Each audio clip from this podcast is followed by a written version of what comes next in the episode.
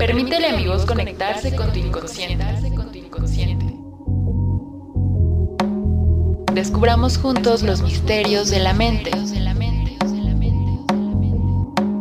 La psicología es más de lo que tú crees. No temas a lo desconocido, no le temas al poder de tu mente.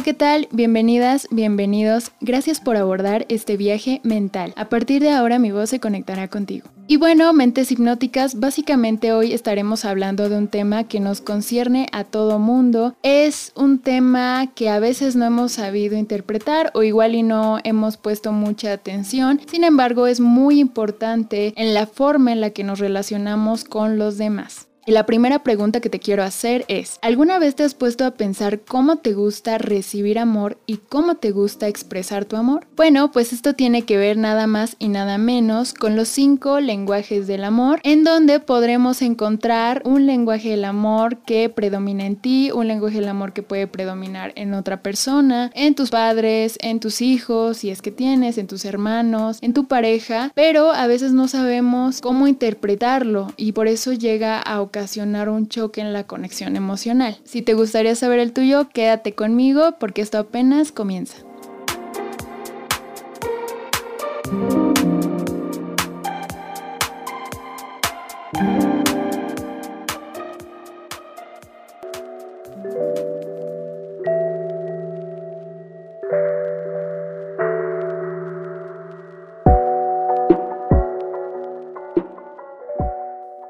Muy bien, mentes hipnóticas, pues hoy vamos a estar platicando acerca de los cinco lenguajes del amor. Nos vamos a basar precisamente en este libro de Gary Chapman que describe cada lenguaje del amor y que también menciona que en cada persona predomina alguno. A veces pueden ser dos, la idea es que haya un equilibrio entre todos.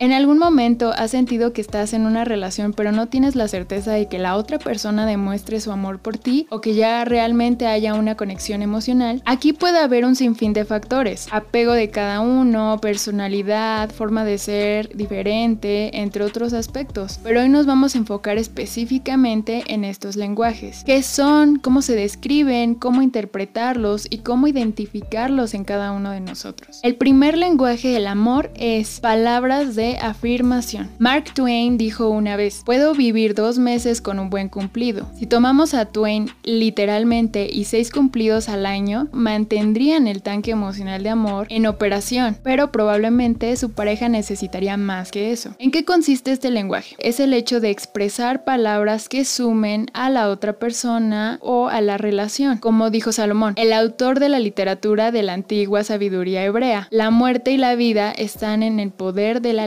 Este lenguaje del amor básicamente consiste en que los cumplidos o las palabras deben ser de admiración y aprecio hacia la otra persona, tales como eres el mejor cocinero del mundo, te ves muy bien con ese vestido, gracias por hacer esto por mí, admiro mucho esto de ti, me gusta cómo eres, me gusta tu forma de ser, lo que hace, lo que dice, algo acerca de él o ella. Hay personas que se identifican más con este lenguaje debido a que les gusta más verbalizar lo que están sintiendo sintiendo en ese momento. Por ejemplo, tú no eres muy expresivo en cuanto a palabras, la otra persona sí, y ella quiere, él o ella quiere saber que realmente lo quieres o la quieres y quiere que lo expreses con palabras. Para ti es algo que probablemente no tome importancia o no sea relevante. Sin embargo, esa persona quiere escuchar esas palabras de ti. Por eso nos gusta recibir palabras de amor acerca del ser querido, de los padres, de los hijos de la pareja, de los hermanos. ¿Te identificas con este lenguaje del amor? Si es así, puedes entonces empezar a demostrar más tu amor de esa manera y pedirle a la persona con la que estés que lo haga también, porque así sabes tú interpretar este lenguaje y sentir que realmente te quiere. Vamos con el siguiente, y este es el tiempo de calidad. Y claramente no consiste en estar hablando con una persona mientras miras el celular. La verdad, ¿cuántas veces hemos hecho eso? Que nos están hablando, pero estamos en el celular o estamos en la laptop o estamos veraneando y la persona realmente necesita tener eh, o necesita necesita que nosotros lo veamos. Necesita sobre todo que escuchemos sus sentimientos. En pocas palabras, es el hecho de estar presente con tu mirada y con tu atención. Puede ser una atención dividida, es esta cuando por ejemplo tú estás cocinando, estás en el celular y mientras estás escribiendo. No, el tiempo de calidad consiste en tener la atención focalizada en la persona cuando están platicando, cuando están hablando de algún asunto y que realmente se note que te importa. Eh, que puedan realizar una actividad juntos, pero siempre manteniendo,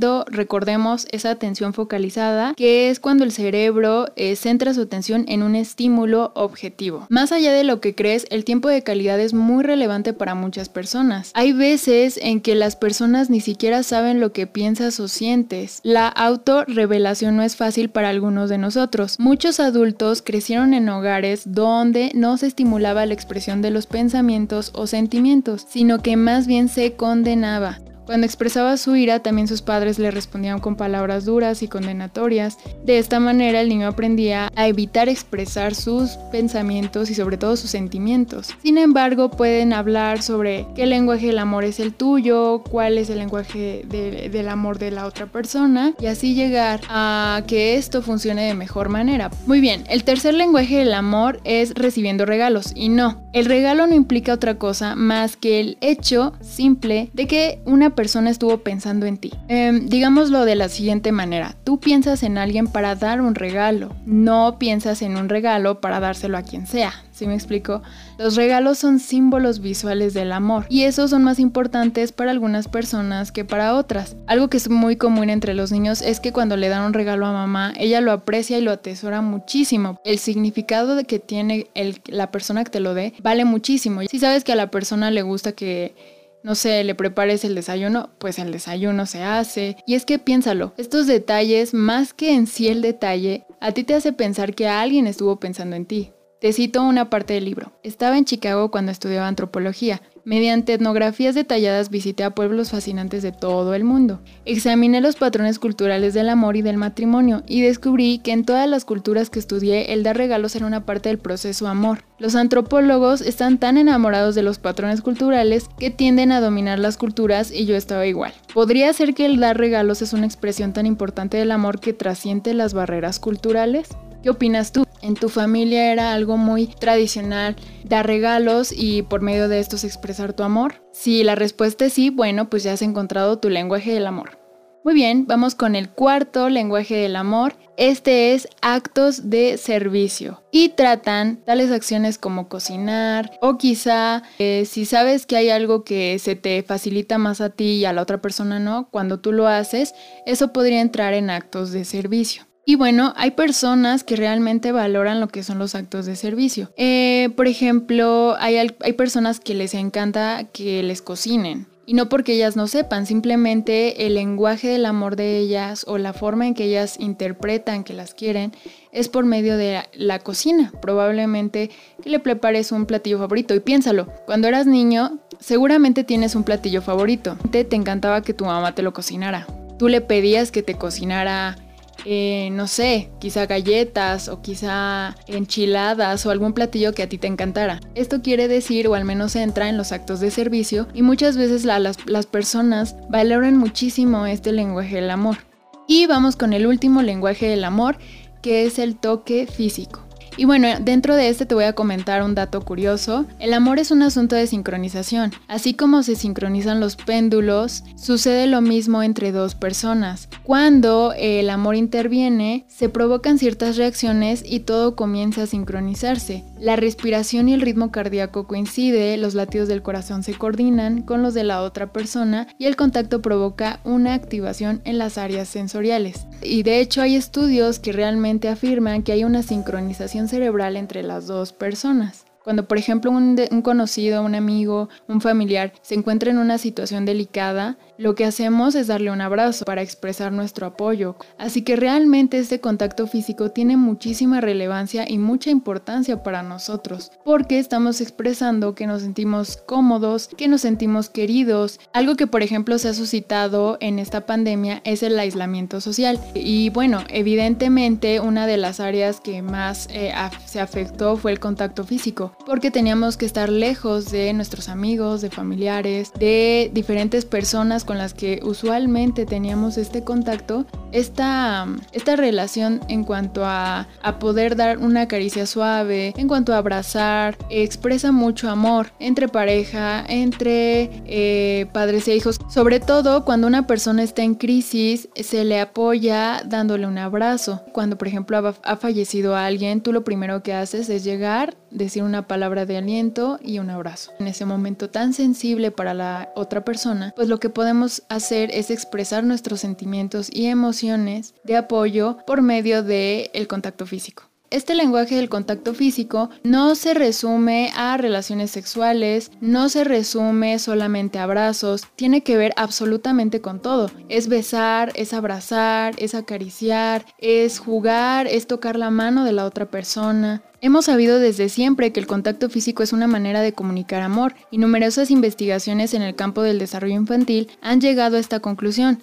Los niños que son tenidos en los brazos, abrazados y besados, desarrollan una vida emocional más saludable que los que son dejados solos por largo tiempo sin contacto físico. Y es que esto también tiene muchísimo que ver con el tipo de apego que desarrolla el niño en la infancia. Básicamente trata de un poderoso vehículo para comunicar el amor. Y como se sabe, pues algunos individuos tienen el contacto físico como su lenguaje del amor primordial. Por ejemplo, en nuestra sociedad, darse las manos es una manera de comunicar apertura y acercamiento social a otra persona. Cuando en raras ocasiones un hombre rehúsa dar la mano a otra persona, comunica un mensaje de que las cosas no están bien en esa relación. A menos que, por ejemplo, lo que mencionaba de la pandemia, pues sí tengas que alejarte por salud o por cuidado, eh, se necesita este aislamiento social y tú ya te has identificado con tu lenguaje del amor, ¿qué sucede cuando hablas un lenguaje que el otro no entiende? Pues lo que se desarrolla es la desconexión emocional, porque no sabes si la otra persona te ama o no. Siempre existe esa duda. Hay que pensar que también esto es muy importante con los niños, como por ejemplo cuando los niños están en el parque y se avientan de la resbaladilla o están echando el papalote y quieren que mamá los voltee a ver Incluso piensa cuando tú estabas en algún evento de la escuela, tú querías que mamá y papá estuvieran presentes, o al menos alguno de ellos, pero querías que te vieran. También implica bastante hoy en día cuando le dices a alguien, mira esto, o mira aquello, o cuando eras niño decías, mira mamá, mira lo que estoy haciendo. Este mira implica un estoy existiendo y quiero que me veas, porque si no me ves no tiene esta importancia o este significado. En cambio, cuando me ves, yo sé que hay un interés ahí. Por eso es muy importante el tiempo de calidad en este caso. Por eso es muy importante las palabras de afirmación de te quiero, te extraño,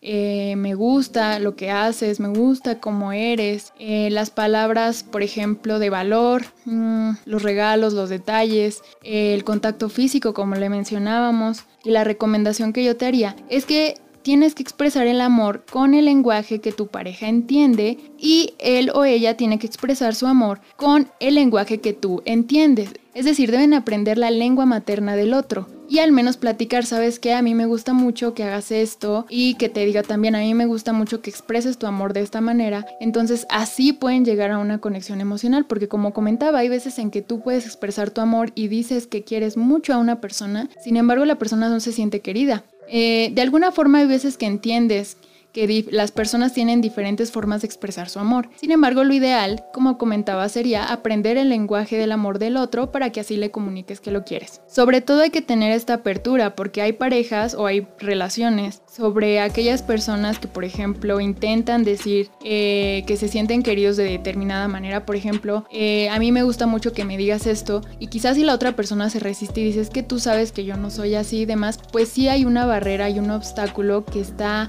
impidiendo esa conexión emocional. Entonces, sobre todo, te invito a que tengas esa apertura para platicar y expresar sobre todo esos sentimientos y pensamientos que son importantes en la relación. Lo ideal sería que en cualquier lenguaje del amor tengas tu atención focalizada, ya sea que sean palabras de afirmación, sea un detalle, actos de servicios, la atención debe ser la misma. Y bueno, pues identificaste algún lenguaje del amor en ti, en tu familia, con tu pareja, con tus hijos, eh, con tus padres. Bueno, hay veces en que aprendimos un lenguaje del amor desde niños porque veíamos a las otras personas hacerlo. Por ejemplo, dar detalles, eso lo aprendimos, sin embargo ese no es nuestro lenguaje del amor. Lo ideal es que tú sepas encontrar tu lenguaje del amor y ahorita te voy a dar unos tips para que puedas identificarlo si es que aún no has podido hacerlo. Ok, aquí te sugiero tres maneras de descubrir tu lenguaje principal de amor. Primera pregunta, ¿qué cosas que hacen o dejan de hacer los demás te duelen profundamente? La segunda pregunta, ¿Qué es lo que más a menudo has pedido en una relación? Si probablemente has pedido que te dijeran palabras bonitas o que hicieran cosas por ti que por ejemplo a ti luego se te complican un poco, quizás serían las palabras de afirmación y los actos de servicio. Y tercera pregunta para saber cuál es tu lenguaje del amor. ¿En qué manera expresas por lo general tu amor hacia las demás personas? Esta también podría ser una manera para que identifiques tu lenguaje del amor, cómo es que tú eh, te comunicas, cómo es que tú das el amor usualmente y cómo te gusta recibirlo. Eh, esas serían algunas recomendaciones o algunas guías para que tú puedas identificar de mejor manera tu lenguaje del amor. Y bueno, hemos llegado al fin de este episodio. A mí me dio mucho gusto que estuvieras conmigo, que me acompañaras una vez más y pronto estaré aquí nuevamente con un nuevo episodio de hipnosis muy interesante para ti. Al micrófono se despide y te saluda Cristina Salaña.